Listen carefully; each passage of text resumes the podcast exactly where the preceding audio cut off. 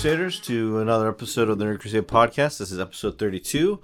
I'm your host, Ian, and with me is Courtney, as always. Hello. All right, and this week we got quite a few things to talk about. We're going to be talking about some TV shows and basically the one video game that we've been playing all weekend. but we'll get to the game stuff afterwards. So we'll first start off with Ahsoka. Uh, we've been wa- as we've been watching that. We watched episode three this week, mm-hmm.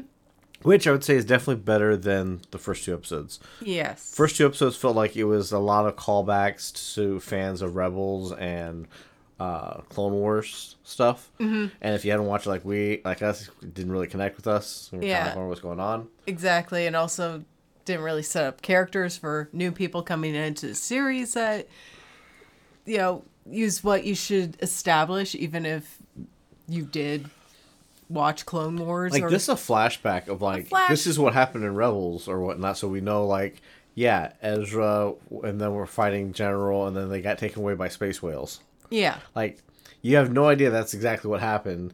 Unless you went back and you've watched previous stuff, or you've seen other uh, Or you've seen a recap on Yeah. YouTube.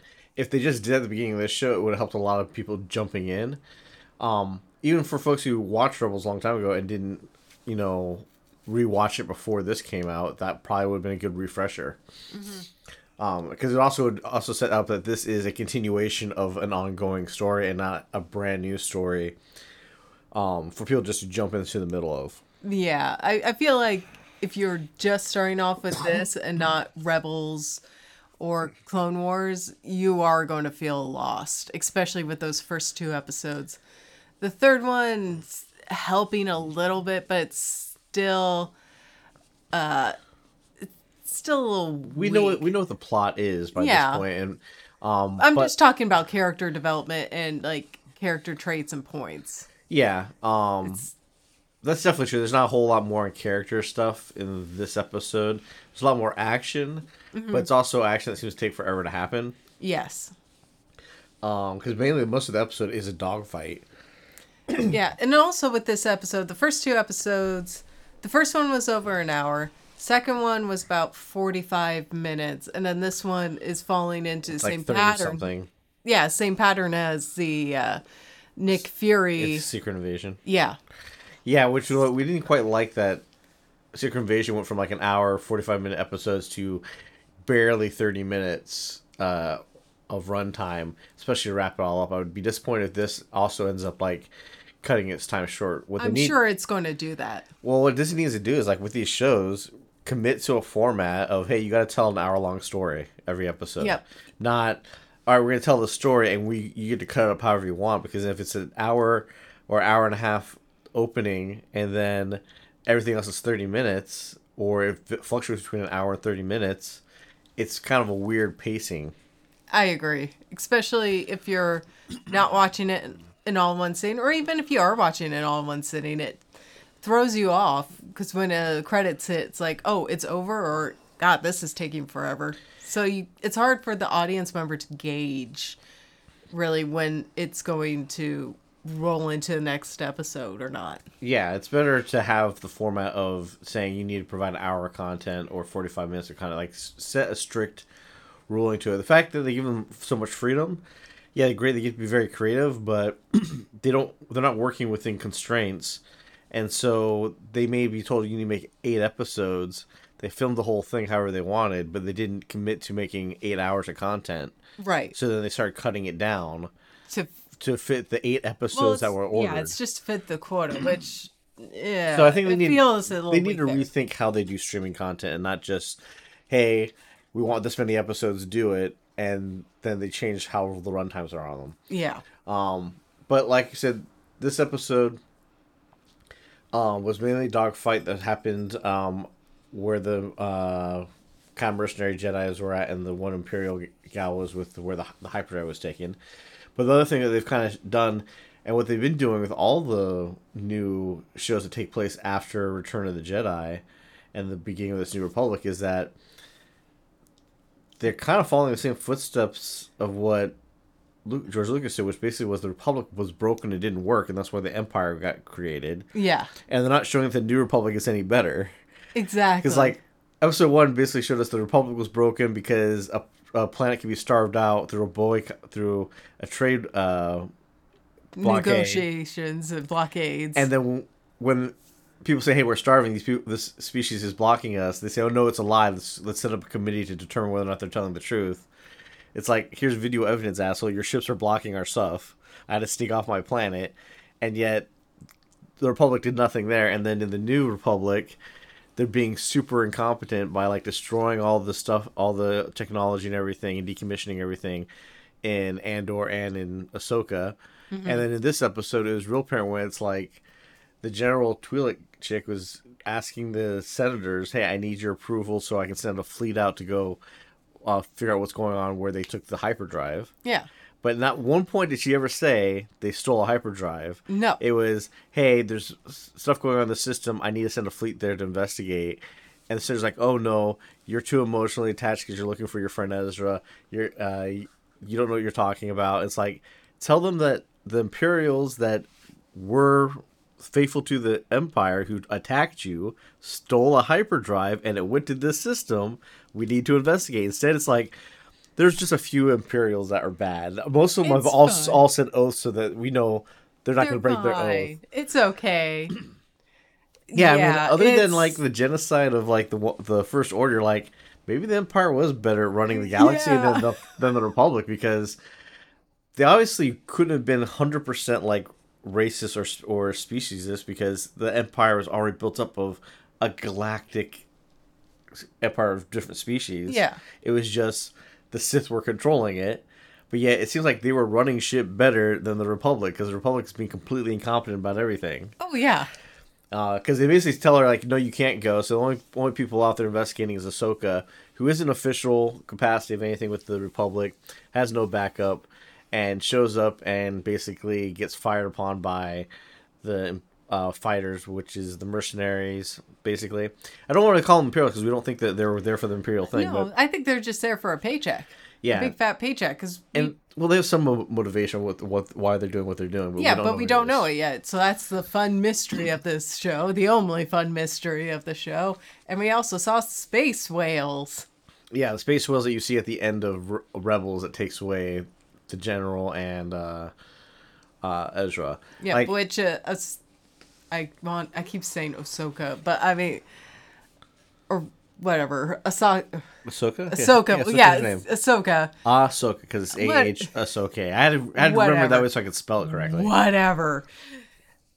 But they use the whales to get away from the Yeah. firefight. After they are after they're being like fired on by the space station by the space station war uh, warp tunnel thing that they're building. Yeah. It basically looks like the warp drive that they use in the prequel series that the Jedi attach to the ship and they and they use a warp drive that way.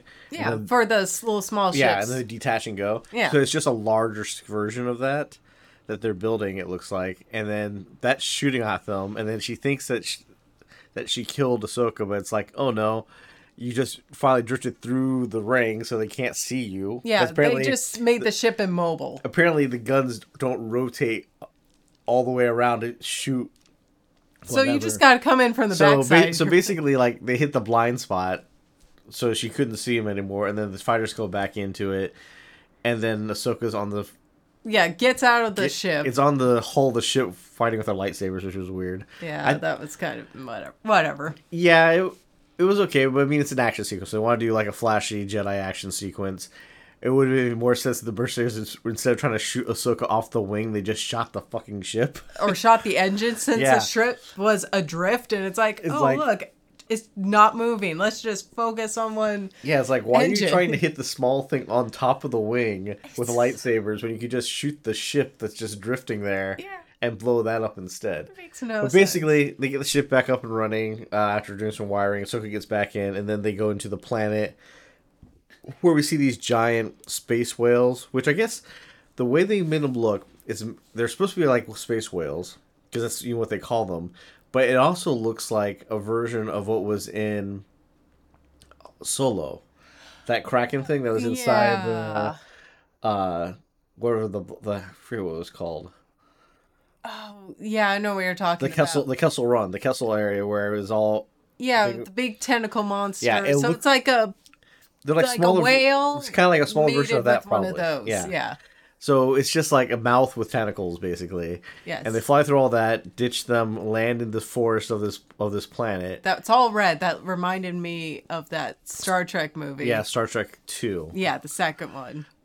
Um, and like they're always like, oh, they landed in the forest somewhere. I'm kind of like, okay, so are you guys gonna turn around and just burn the forest and shoot it and like set it on fire because that's one way to flush them out. Yeah. This doesn't look like it's an inhabited planet. Why would you not do that? But no, they go back to her Jedi Master. He's like, okay, cool. You guys go search the forest. Like, why not light the forest on fire? You're not disturbing any civilization. Just burn it all down. Yeah. They'll have to leave. You can flush them out that way, or they die in the fire. yeah, I mean, that's I- the obvious thing to do.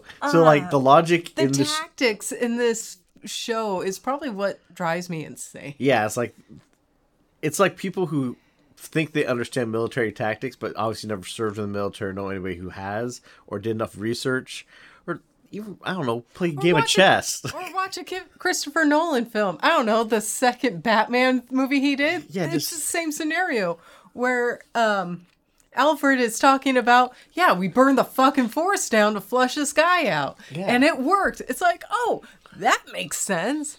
Yes. Like everyone is so incompetent now in this show. It's like With this universe, mind- basically. Yes, it's mind numbing. And I get that it's from Rebels and that was and Rebels was geared towards children. But those children have grown up. Those kids are in their 20s and 30s now that watched this that show when it came out. And like gr- grow the characters up, grow the thought up. But I don't again, know. think of the people we know that are in their twenties, early tw- early mid twenties. They're pretty fucking stupid. I like to have faith that people aren't as dumb as I see them to be. Hopefully, yeah. I mean, you would think that, but like, I guess I don't understand why. Uh, why a few reasons with all these shows is that it's, A few. well, the overall picture they're painting of this universe, right? That's the whole point of these shows, right? We're supposed to see these little adventures in this universe. Mandalorian was done really well. Uh, Mm-hmm. Boba Fett I thought was done well, but had you know a couple episodes where people were like, "Well, this is just people playing with their Star Wars toys," and And that's very evident with this show. and it's like, okay, cool. That's that's what they're doing. That's fine, but it's still entertaining to watch, and there's a story being told there. But like, oh, throughout all this, even Andor and everything, it's constantly just showing how incompetent this the Republic or the Re- Rebellion really is. Mm-hmm. And you're not painting the picture that these are the good guys who should be running the universe. yeah. And so it just kind of paints the whole series in a, in a pa- picture of like, well, evil took over the over the government. The Jedi were wiped out. The Jedi came back and wiped out the evil, but the Republic has no idea how to rule it well either, and there's nobody there to guide them like the Jedi Council. So, what the fuck's happening? This like whole universe is just kind of like doomed to be blah. like there's I don't see Yeah. like any any Time for a Reaper invasion like- is what I'm seeing. there's like no advancement of anything Right. in the new up new uh, sequel series, and there's nothing in between that's happening that's advancing anything. It, only thing they've figured out how to do is make bigger lasers to blow shit up. yeah. and you would think, hey, can we reduce those lasers so we can have like more efficient mining?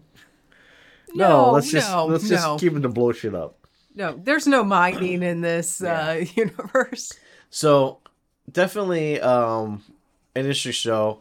We'll keep watching it. Like I said, this is this episode did better than the first two. Yes. Um, as much as we're shitting on it, it did better.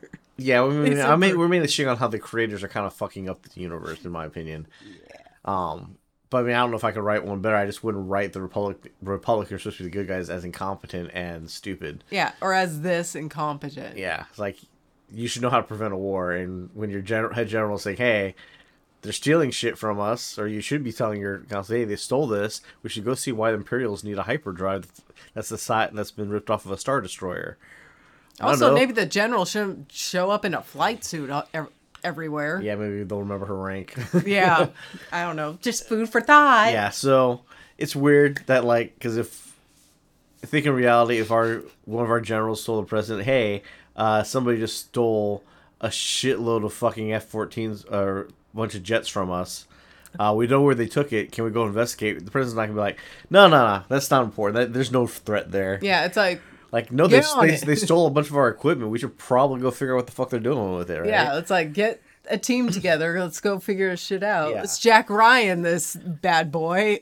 Yeah, not just Let's get shit completely ignore it. Because, like, yeah, that's the other thing. Like, they don't show, like, the Senate has, oh, we have a better option. We're not going to send military force. We're going to send something else. Yeah, Because they don't show us that the Republic has anything else because there's no Jedi's. That's what the Jedi's were for back, back in the day, right? Peaceful uh, resolutions, which were usually just forced by the. Mm-hmm. Well, there's no spy craft in Yeah. this universe apparently. only when uh, Andor happens, that's only the spy craft games happening. yeah, and that's before New Hope. Yeah. so, so it all dies with Andor. yeah, basically. So, um, like I said, I don't think the show is bad. I just think it's targeted for a different audience. Um, so far the plot stuff is moving moved better than this episode. I think as we go, the episode's gonna get better. I just hope they don't start shortening down to be thirty minutes only. I have a feeling they will be. We'll see what happens. Um, it depends on how they do the storytelling. Because like Mandalorian was like almost a good hour episode every time every week. Yeah. Well, it hit about the 45 minute mark on most of the episodes. Uh, maybe season three might have had some 30 minutes. I can't remember off the top of my head, but yeah, it was mostly consistent with their timing for each episode. Yep. So, Right, so- next show we watched was Uh, One Piece, which is surprising. live action One Piece. Yeah, because we've picked. I've heard One Piece back in 2004 when it Mm-hmm. of first came to America. Watched the first couple episodes. Again, this is a show that like didn't care for the animation style, didn't care for kind of the wackiness. It was clear like this is made for children, not the type of anime I like because I grew with like Vampire Hunter D, Outlaw Star stuff that was like highly detailed adult stories being told.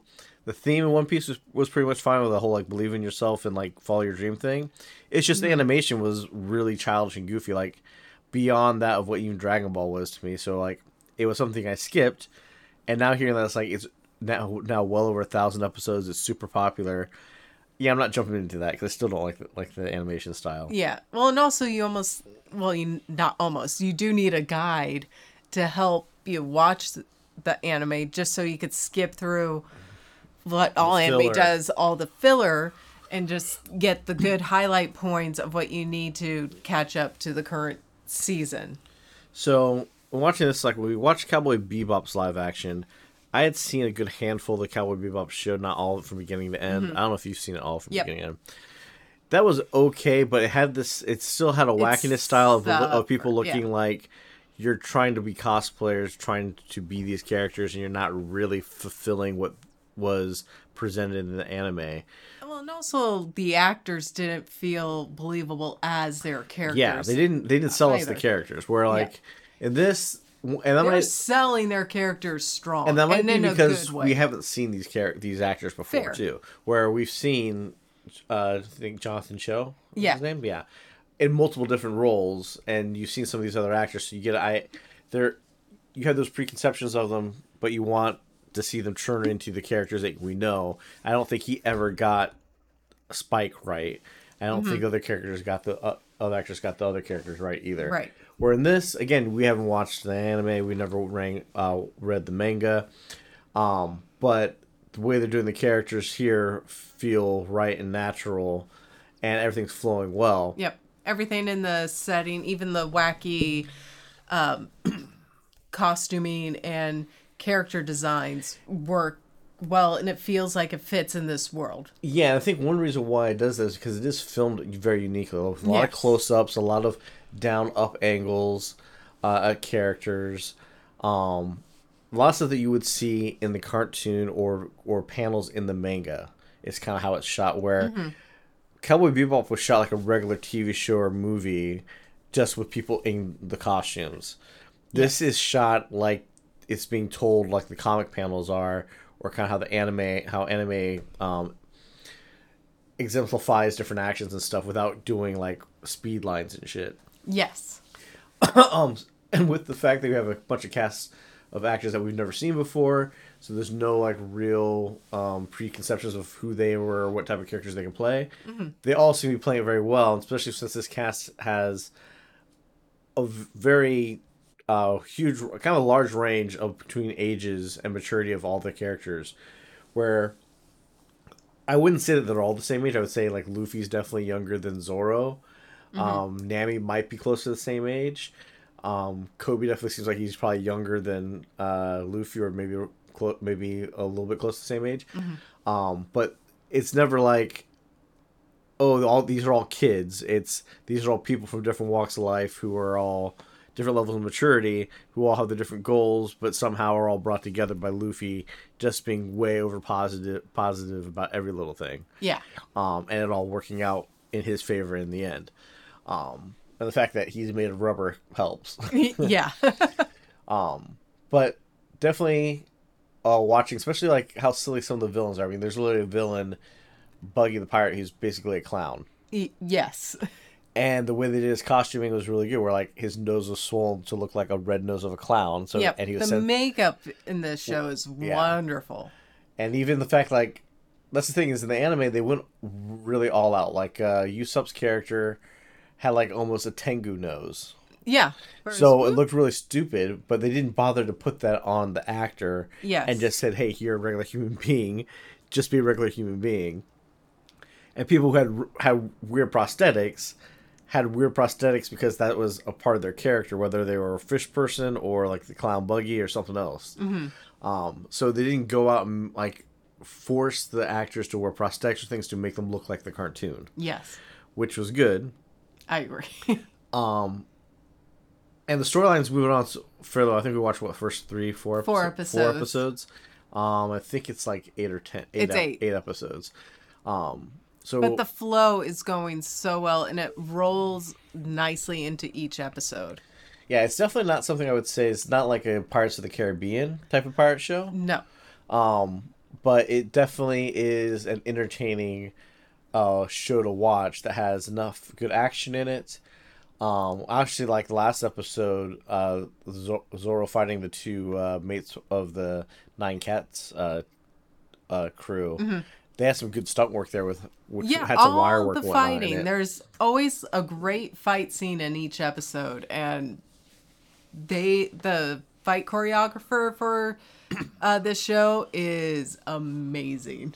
Yeah. how they planned it out. It's so well done for each fight, and again, the costuming for this works so well as well. Yeah, because like with Cowboy Bebop, they almost always wore the same suit or costumes the whole time, Yeah. like you do in the cartoon, right?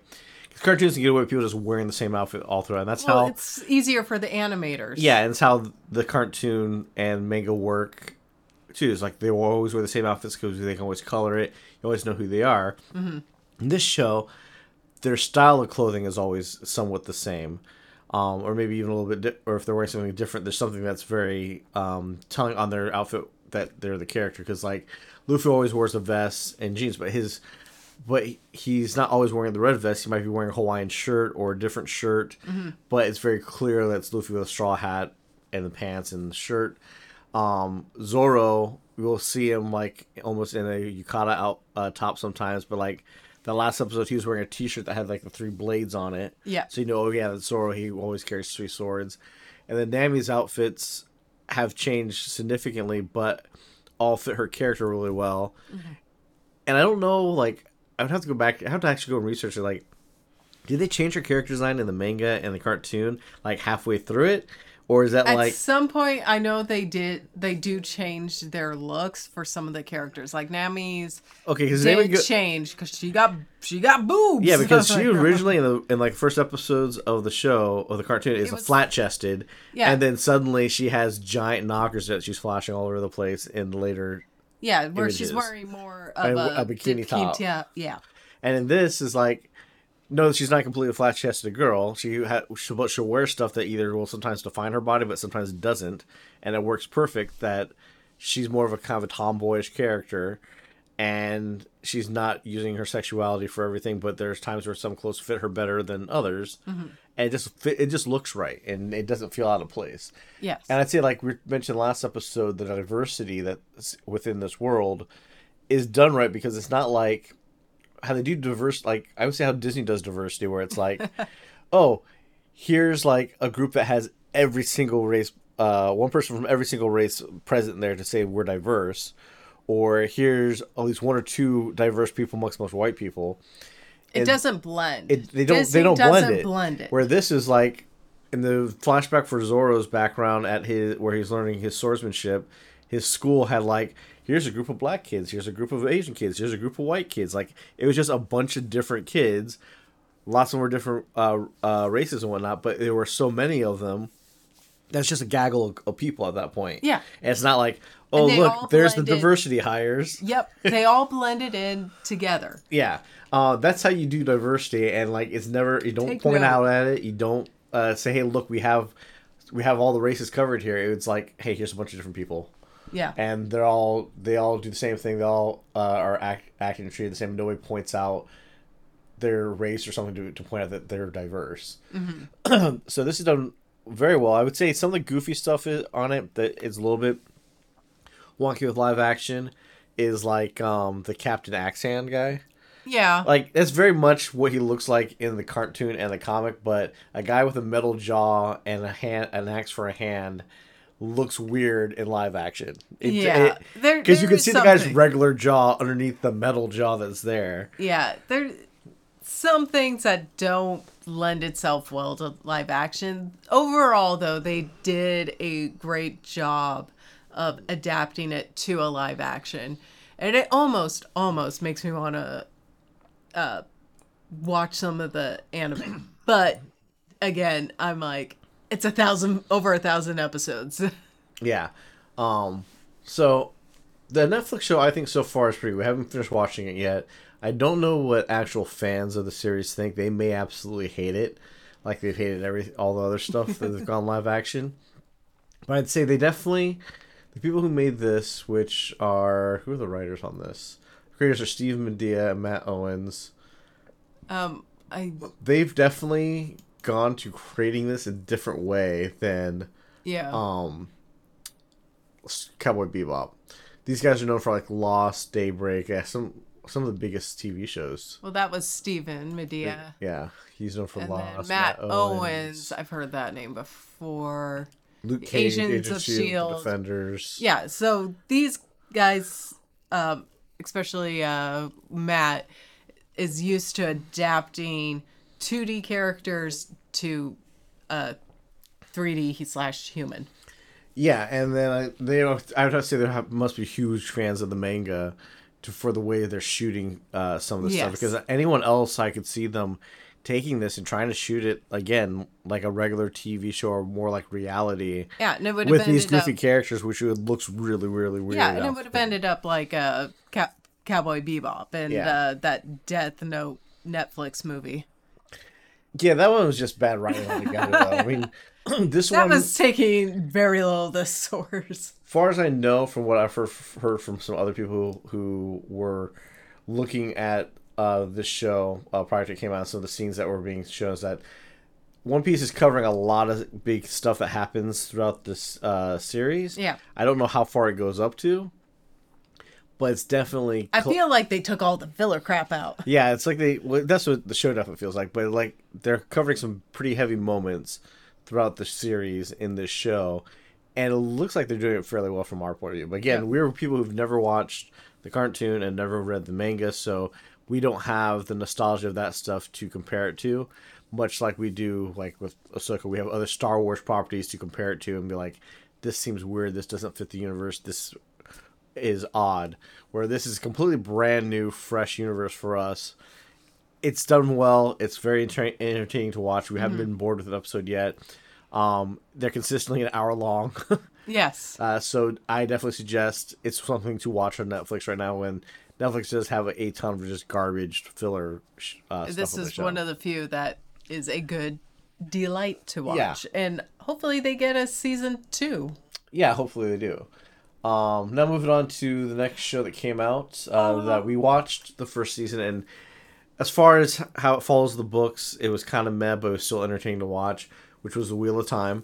Um, they definitely are writing kind of their little own story to get to certain major events, but it definitely was an entertaining and interesting show. I mean, I think they got the creature design stuff down right in Oh, it. the creatures are great. Um, the Trollocs look looked right. The Fades look great. And in this first episode of season two, we actually finally got to see the Fades actually fight, because season one, you saw none of that really, except for the one that they kicked across a, a small room. yes. Um, but you had two fades uh, basically attack uh, Moiraine and Lan fought them off.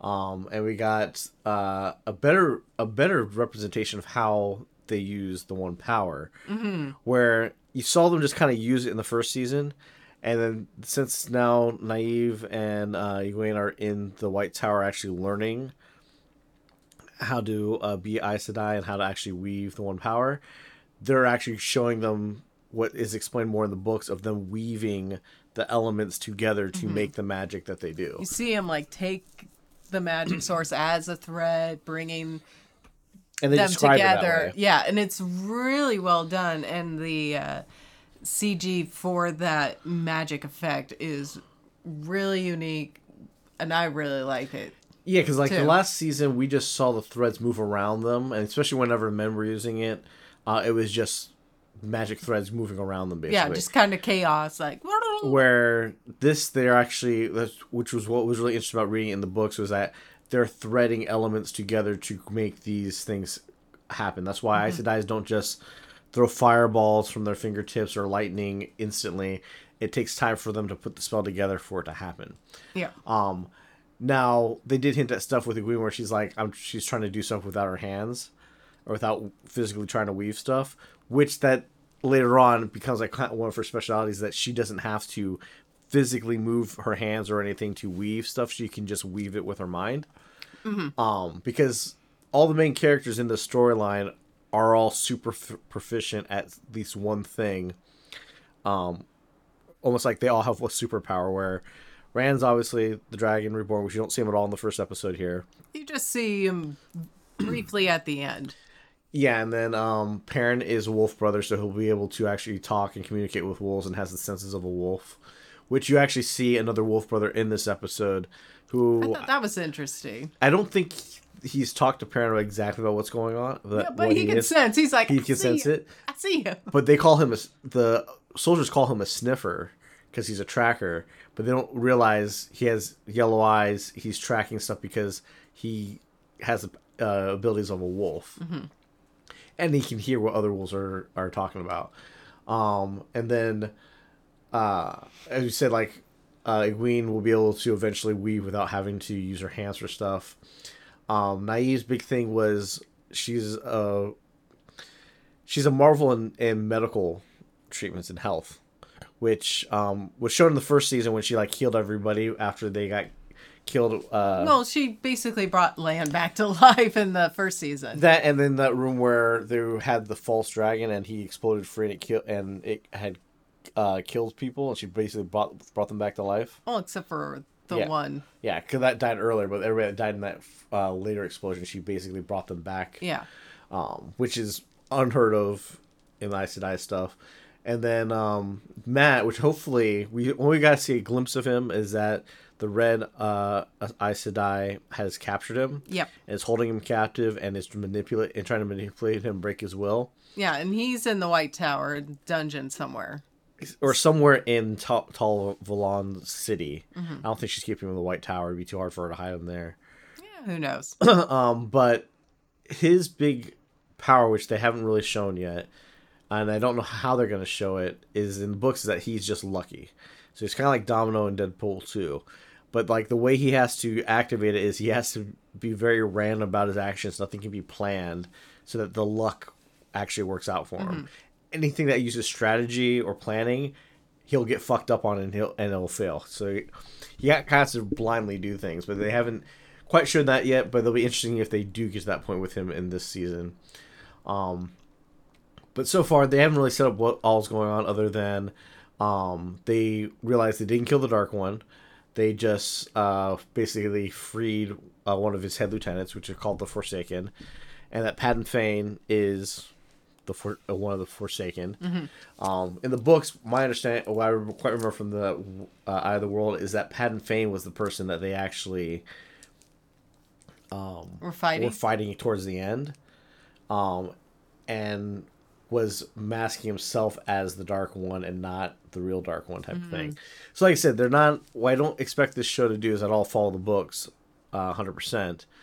I f- feel like what they're gonna do is they're gonna write their own stories to get the get these characters to major events that happen in the book. Right. Uh, we'll have to see what that all happens.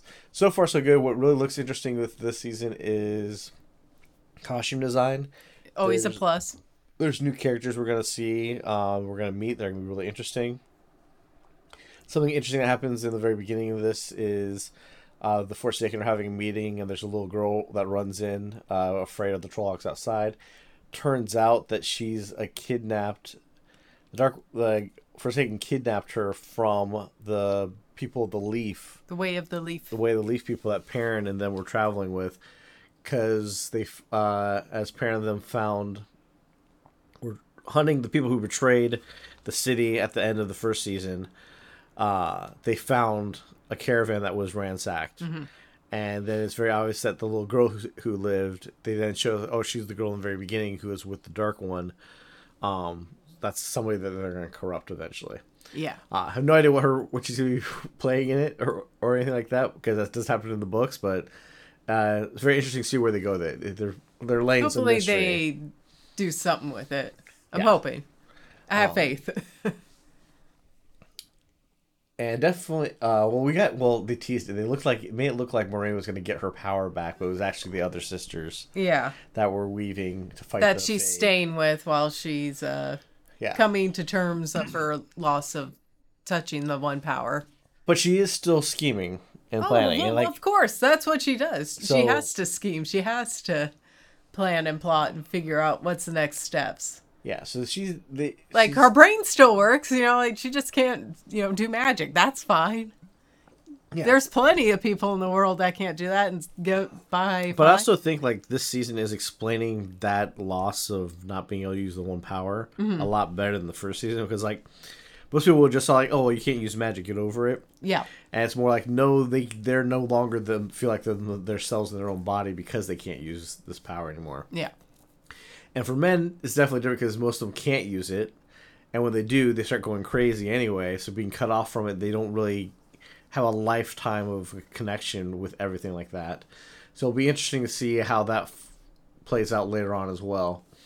Um, but so far, season two seems very good. Um, I definitely recommend watching Wheel of Time. Mm-hmm. Yep, watch the the, first, first- season, watch and start watching the second season. yep. The first episode's like a great first episode, second up or first episode for season two because it also explains what happened last season, Yeah. plus set, a lot of setup for what's going to happen, so we could get right into the action. So I'm excited. Yeah. It'll be good. Only thing is, if you do watch season one or you've watched season one, the actor that played Mat is completely different. Yep, but, But the way Mat, the costume design here is so good that we knew exactly who the character was before they even said his name, because of how he was.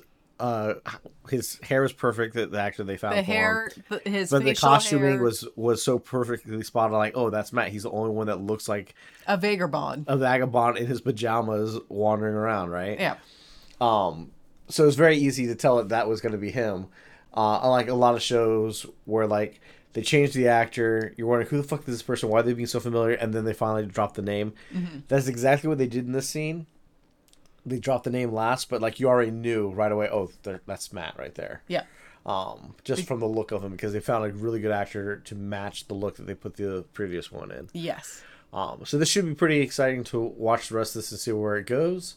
Uh, we'll give you again week by week uh, updates because I think first Three three episodes, episodes came out. We watched the first one. Yep. So we'll have to We'll watch get- we'll get two caught and up. three. We'll get caught up on the rest and go uh, episode by episode as it comes out weekly. yes.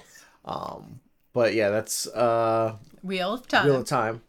Um, so the next thing to go to talk about is gaming. So as you all know, Starfield. yeah, Starfield came out, uh, or it is coming out technically this week on the 6th, two days from today or tomorrow evening. But early access started last Friday or last Thursday afternoon. Mm-hmm. And we've been playing it uh, all week.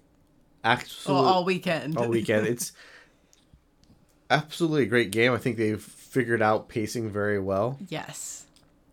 Um, And oh my gosh, it's gorgeous to look at. yeah, it's a lot of fun to play, and I think um, there wasn't a lot said about what all happens in the game. There was that one preview, like some space power at the end of the first end of the original trailer, uh, which Spoiler. Well, it's in the trailer. It's the last thing they show in the trailer is a space power thing that the character uses. But that's what I mean about the pacing on this is really done well. Is where, um, in Skyrim, Fallout, um, and like even Morrowind stuff. Especially Skyrim is definitely a good example. You're a character who has a special ability that makes you the hero of this era, and Skyrim jumps right into it almost immediately. You literally do one or two quests, fight a dragon, then you're told to go to the mountain, and then you learn. Uh, you immediately learn uh, a shout. Oh, you learn your second shout then. Basically, well, okay, because you you you absorb the the soul, and then you say the you do the first part of Fus Ro Dah, Yeah. Fus. yeah, and then you get the rest of it uh, at the mountain. So you get your first full blown shout, and that ends up being the most powerful one that you end up using all the time. 'cause- Yeah, because you're like, I just push it. it works. So what they showed in the trailer was the character putting his hand up, and like everybody starts floating for, for some apparent reason.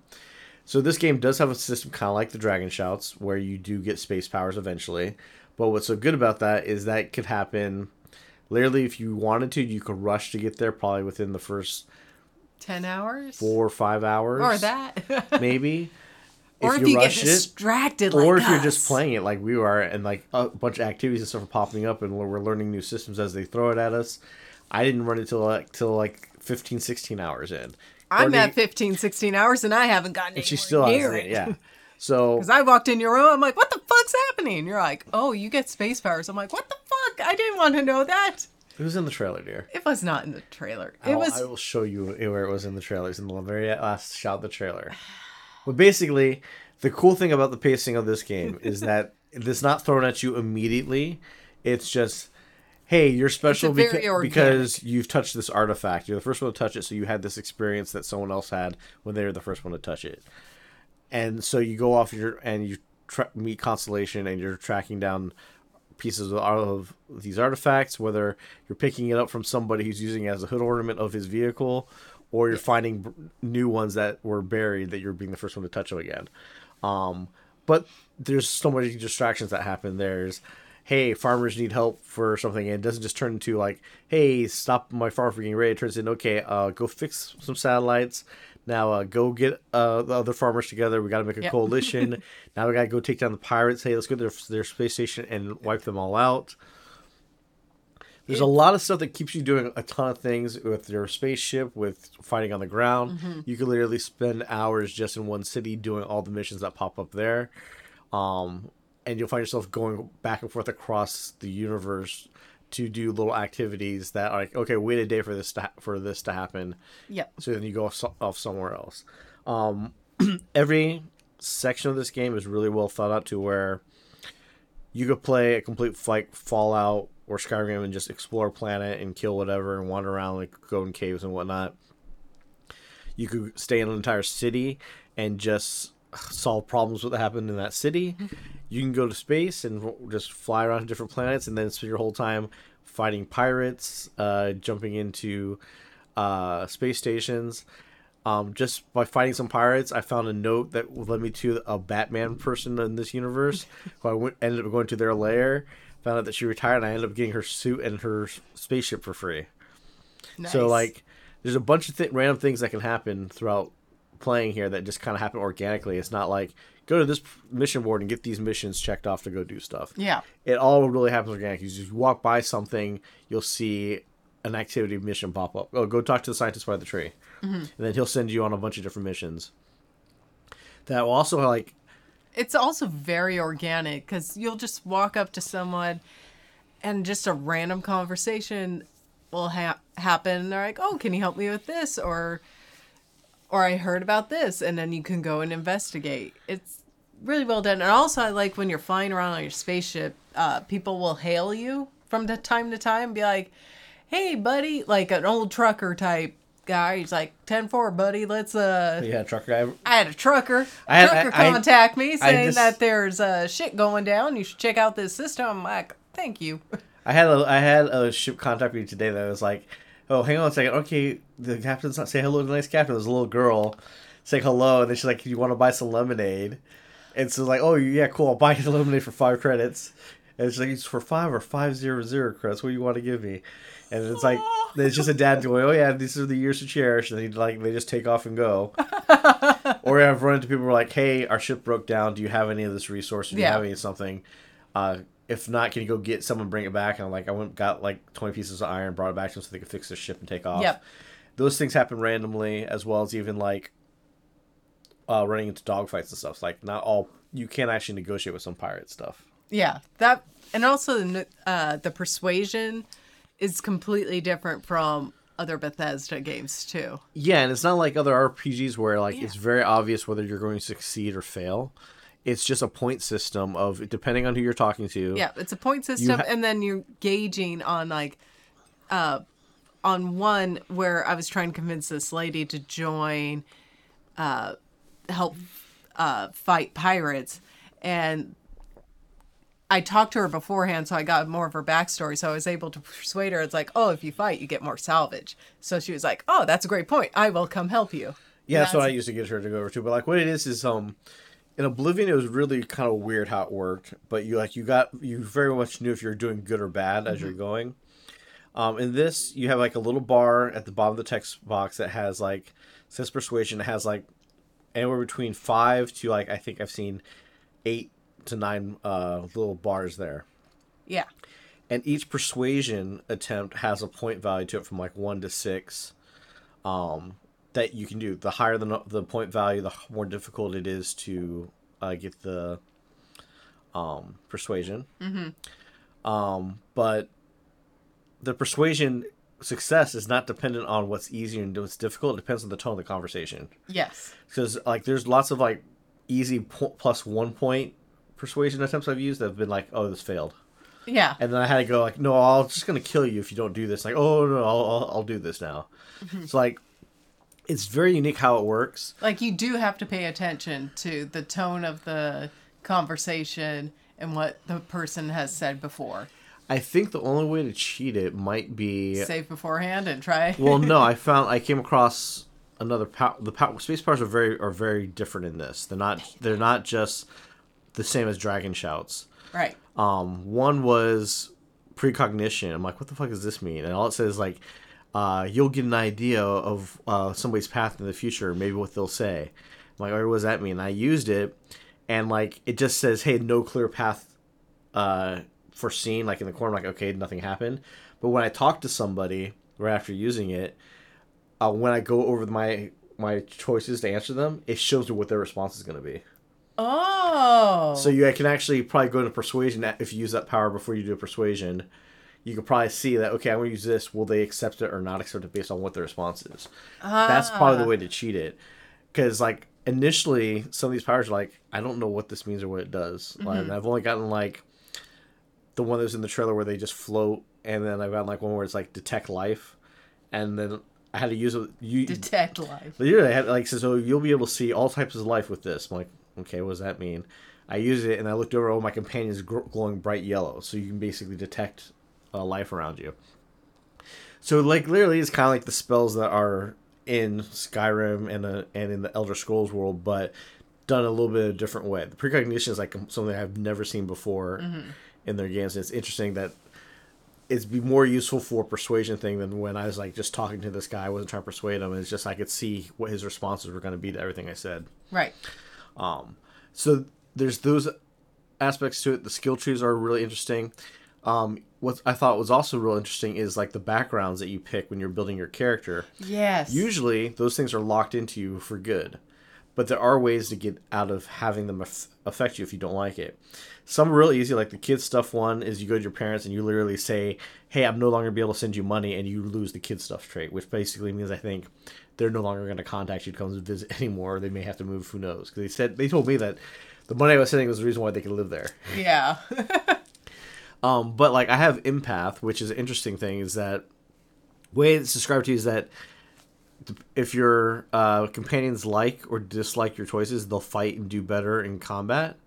But what it actually does, it does that. But what actually does, what the impact it actually has on you physically, though, is if they like something I say, I get a bonus for you have self esteem, which means um, my uh, persuasion attempts and uh, combat efficiency is is better.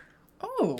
But if they don't like it, I get self doubt, and like for like two hours, which is with the timer on the other one, I get the negative of that, to where I get a twenty percent decrease in my persuasion attempts Oh god. and everything else. is like, oh, well, this fucking sucks. Out of somebody who doesn't like any crime, which most of the constellation people aren't down for any type of crime, even if it's like petty little crime. Yeah, that's why I send them away.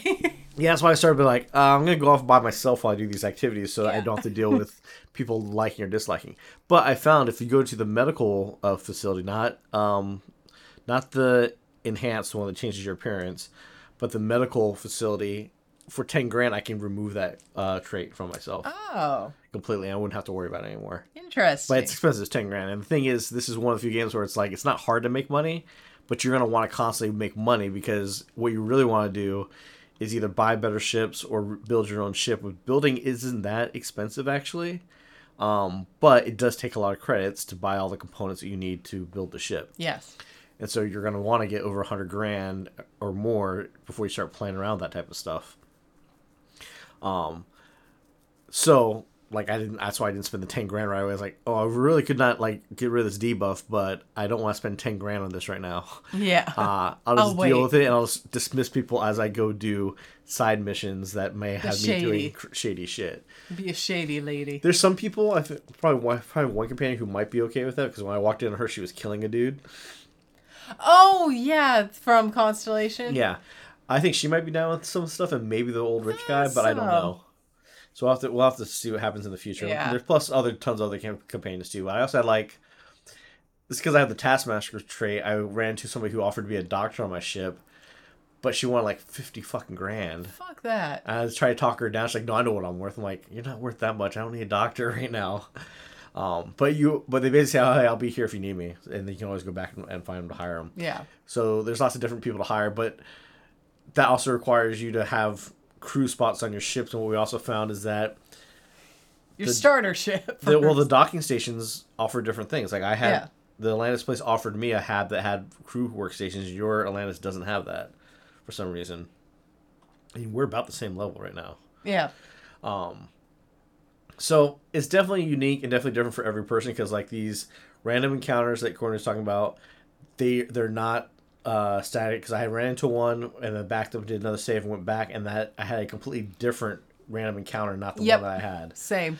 Um, you get random encounters even when you're on the planet because while you're doing something, exploring or whatnot, you can see a ship land, and you can go right over there and see why. Excuse me, why did that ship land? Is it just other people exploring? Did they break down? Is it pirates? We've seen, uh, heard stories of people saying like, yeah, there's a pirate ship landed. I started fighting everybody. I got on the ship. The fucking pilot took off with me on it. I had to kill the pilot and then take the ship to a port to get uh, to either register it or take the ship back to the planet. So I go back to my ship and and get my crew or whatnot. So That's so funny. the game is jam packed with enough stuff. Uh, I can see why there is no level cap because all the skills that you're trying to unlock, you're going to be focusing on skills you skills you need at the moment rather than just a whole breadth of stuff. Like you're not going to sit there and start investing points into stealth when you're doing a bunch of starship battles. You're going to Yeah. invest your points into everything you need to do make your uh, piloting better. Um, so very long, intense, and very um, lived in world for for sure. Yes. There's tons of, tons of NPCs everywhere. Anybody who's named has is has a potential to give you a quest, even if it's just a simple fetch quest. I talked to one person who is just hanging out at the at a space station. He's like, "Oh, can you go get me a beer from this place at, back in Oh. Atlantis where I used to live? Because I can't get any alcohol here." Like, okay, cool. I'll just run there and get that for you. Yeah. Um, just even though those seem maybe non consequential in the long run, it's interesting that they're there instead of just being a no name NPC that just is one or two things over and over again. That's it. Yeah. Now they do have those there, and they're very clearly marked because they're just called citizen or coworker or worker or or whatnot. But if they have a f- first and last name, there's probably something you can do for them. Yeah. Um, or just talk to them to learn more about the area. Yeah, and it's like um, I said like there's tons of random stuff that's happened. Like when you come to Atlantis, I think everybody will see that kid like about to get sent to a foster home. Yeah. You came back and saw that his parents actually showed up. Yeah, I have well, not. I, I- have not run into them. Well, I went up to what was it the mast level of New Atlantis at night, and him and his parents were just hanging out by the little water viewing area, and their parents were saying like, "I can't believe they almost gave you away to another family." Yeah, because basically this his kid parents did, did come back or did they come, showed up on a second shuttle like he said Yeah. they would. Because like when you get there, it's just this administrator talking to people say, "Oh yeah, that means you're gonna have to find new foster parents." Like my parents are coming; they're on another shuttle. and they're like, "Oh well." Yeah. mm," And I and my character's like, "I'm not getting involved in this," and it, everything turned out fine. Yeah. Well, you, you, maybe you could get involved. I didn't bother. I don't know. I was like, "Uh, because it's like the first thing you hear, and uh, the first planet you arrive at, you're like, eh, okay, I'm not. I'm not getting involved in this. that. because you don't know what the hell's going on anyway, as it is. yeah. Um, but like we said, every system in this game is so well thought out, and it's so intuitive that it can be very. You can go super complicated with it, but it's also easy to use if you don't want to be complicated with it. Right. Um, and the more you play with these different systems, whether it be base building, ship building, space combat, whether it's uh, modding weapons, um, or even like the cooking mechanic and stuff in there, it's all very intricate, but it's all very easy to use.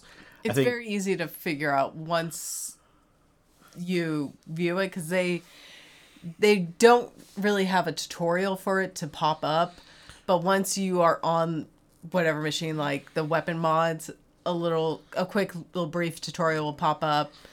But as you go through each mod, it's pretty easy to figure out. Okay, I need X, Y, Z, and that does these effects, and it's pretty intuitive Yeah, see, the only thing, and this is the thing with almost all Bethesda games, is that there's always something that's a mild annoyance in them. Whether it be in Morrowind, it was really hard to stay alive because you constantly just got your ass kicked to where people use a cheat code to like constantly regenerate health uh, repeatedly in that, or magic or mana or something. In Oblivion, it was that everything fucking broke constantly, so you everybody duplicated repair hammers to fix their weapons and armor on the fly, so they wouldn't have to like lose in a fight because shit broke. right. Um, Skyrim didn't really have a whole lot of that. Um, but I know Fallout f- definitely had the same issue that this kind of has, which is uh, over encumbrance. Yes. And like you, you'll carry too much stuff all the time. But the one, but what they've done differently here is that it does. You don't notice it right away unless you see the pop up for it, because it will tell you every time you're over encumbered that you are. or when you have a companion, it still comment. yeah. Uh, and they always comment like, "Why you have so much garbage on you? Like, why are you picking up? Why are you trash?" picking that up? Yeah. It's like, well, you weren't commenting before when I was picking up 50 succulents, so leave me alone. in Skyrim and Fallout and the other Fallout games, when you're overencumbered, you just can't you can't move fast at all. You, ha- you move very slow. yeah, you just do a slow walk. they don't do that in Starfield. What it is is that you Your consume all your oxygen and you build up CO2. And once the CO2 is completely built up, you start taking health damage. So basically, you start noticing a bar going down when you're just moving around and not running. Oh, you're over encumbered. Check out what you, what you have on you, and then you have to play this game of like, well, I have a bunch of resources I need for crafting that I'm not really crafting right now. What do I do? I'll store it on my ship. Oh, my But ship has ship- minimal. your ship has only so much storage as well. Um, my advice is like if you're not focusing on crafting, just dump it all and sell it. And then when you want to focus on crafting, that's when you'll do more outpost building and like have uh, supplies being uh, f- harvested and farmed for you, so that you can get what you need and then just build it on the fly. Um, otherwise, I just sell it or get rid of it as much as possible every time I go to port. Like sell all the resources, get everything uh, cleared out, um, and I make sure I move things that I if I buy from my ship, I move them to my ship storage. Like um, uh, spare parts is what you need to repair your ship in combat. I realized I had like six of them on me. I didn't put my ship. I'm like, oh, this is why I'm so heavy. Like these things are fucking huge. and then there's like miscellaneous shit. Like somebody had a bunch of weights on one of my ships. That got and it got transferred over to the uh, hull when I was going in between stuff. It's like, oh, I, let me get rid of these dumbbells. Like they're ten pounds each. I don't need them on the ship. Yeah. Um, so like that's I would say the one annoyance. I see a lot of videos and clips and things saying how to deal with over encumbrance in Starfield because there are skills that get you better at carrying everything and you make sure hold hold more later on that people are like invest in invest in. Um, but you can easily manage it as well too. It's just it works way differently than it did before. If you're not paying attention, you'll suddenly start losing health and not know why. And it's because you're carrying too much shit. Yep. So you just turn to your companion, dump a bunch Yeah. of shit on them, continue on. Be careful about giving them grenades though, because you give them one Yes. grenade, they have infinite grenades, but they like to fucking throw them a lot, and they're not necessarily good at throwing them. I see them either that or, how, or the, the indicators work because they, they they throw it and you see the grenade like land next to you or be next to you as it goes by, and it always constantly freaked me out that it's like, all right, no more grenades for you. You keep throwing them everywhere. I know. And I need to get closer to shoot people with Are you talking shotgun. about Sarah? Yeah, she kept throwing them constantly, so I take her grenades away from her. Um, you can give them guns; they'll use that. I have not been able to give them armor and make them use a space armor though. Yeah. So that might be a matter of just sell that stuff off or get rid of it if you're not using it. Mm-hmm. Um, or if you want to hold on to it because maybe there's a special ability in it that you want to use later. Because honestly, like the mantis armor that I found, it gives you the ability that if you crouch and stay still, you become invisible. Nice. Um, which I that's an ability that might be on some other armor out there, but it's not something that um, You I can see often. yeah, and I don't know how you craft it because like you can't break down weapons and you can't break down armor, so I don't think you can get Mm-hmm. Maybe traits. it's a mod that you could find. Maybe it's something you can or research, later on that you can be able to put these things on or take them on or off. But at the moment, I'm like, all right, for the legendary stuff I really like, I'm gonna maybe stash that somewhere. Mm-hmm. You And stash it in your safe. I that's where I was just dumping random shit. Is it the same? That's all my notes go. Is my safe. Yeah, or just drop them on the floor in your room or something. And then since this is a Bethesda game, should we talk about the bugs we've run into? Yeah, for a game that like they constantly kept saying, "Oh, we played it hours, hours is most polished. There weren't any bugs." Man, I ran into bugs almost immediately on the Xbox. A lot of them were like at first were, were tiny things. I ran into an issue where sound effects wouldn't stop, so Vasco shooting his gun wouldn't stop after a firefight. I had to back out and reload for it to go away. I've had issues where um, almost every hour into play for at 60 minutes the game would crash. Yep. That went away now. That was happening only Friday, I, I believe. I had it happen to me once today. Okay. Well, I literally had like every 60 minutes of gameplay and a save, it would just crash. Yeah. Um, that happened to me today. So save a lot when you're playing Yeah. this game as well. They may have fixed that already. Who knows? I know they're getting ready for another big update before the sixth, so there's probably, probably some of these problems are being fixed. Um, but I mainly had audio stuff. I've seen bugs of people uh, uh, floating or around inside my ship or being stuck in areas. or just I've- randomly popping in and scaring the living shit out of you. the AI of them following you. I've had Vasco, I've had Sarah, I've had all of my companions like run up and down hills instead of just staying on the st- on the sidewalk beside behind me. Like, what what the hell is your pathing doing? Why are you going crazy? They they need their exercise. They've been stuck on the ship and they crave exercise. Yeah, I had a bug where All these old folks want exercise. I had a bug where it crashed. I rebooted, went back in, and in the wells, I had to follow this uh, character to the trade commission. Yep. the originally when I was playing it, there's a bunch of NPCs wandering around. After it crashed and reloaded, there was zero NPCs on the floor in the wells, and it wasn't until um, after having a conversation with the trade commission and doing some other stuff I went back outside that all the NPCs finally reappeared. So some weird stuff. There's definitely frame rate issues. I really only see it a lot when you watch the um, train system uh, take off. You'll see how it stutters Yeah, the little tram. Um but it's all but they've kind of more like hey when you hit the cities you're gonna see frame rate issues sometimes especially when you're around a lot of npcs Yeah.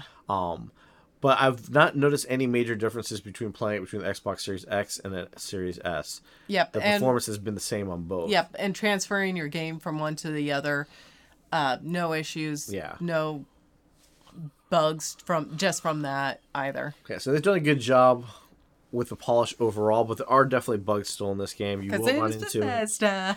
There are going to be be silly honest. ones, and usually just a reload or backing out and reloading into it will work fine. Um, you definitely have to just be wary of your companions though, because like I've run into some situations where I was trying to solve a puzzle, and they ran up next to me and they fucked it up, and I we got guns shooting at us. I had like, no, you stay over here. Let me finish this puzzle thing, and then I'll bring you back across when it's safe. Um, And like I said, with the empath thing, I get the issues of being debuffed every time So somebody's like, "Oh, I don't like that decision you're making." It's like, No- well, tough shit. Nobody's gotten to the point where they're gonna ditch me, but my understanding is they don't do that unless you they watch you kill an innocent person. Just shoot the kid in the head. Ian. Um, I know you want to. I'm not gonna do. That. I don't have the annoying fan. Um, Yet. Yeah, maybe another playthrough. Who knows? But like, there's oh, so you many. should do it when you do uh, your trucker playthrough. Yeah, I do a Jack Burton playthrough. Yeah, your Jack Burton playthrough. give him an annoying fan. Give him an annoying fan, and then find a cool hat like I did. A trucker hat. I got my trucker hat and Yeah, headphones. I found I found a trucker outfit too. They had like a trucker, a space trucker jumpsuit. Um, yeah, so definitely highly recommend. It's a very good game. It's very big. Uh, we'll have a review uh, coming up uh, of it, or more like initial impressions come uh, of it Yeah. uh, coming up this week. I'll be making one of those. Um, but definitely fun. Definitely say jump into it. Um, And if you have Game Pass, it's going to be free on the 6th. yeah, just play it on Game Pass if you're concerned at all about buying. I think it's definitely worth it, worth paying full price for.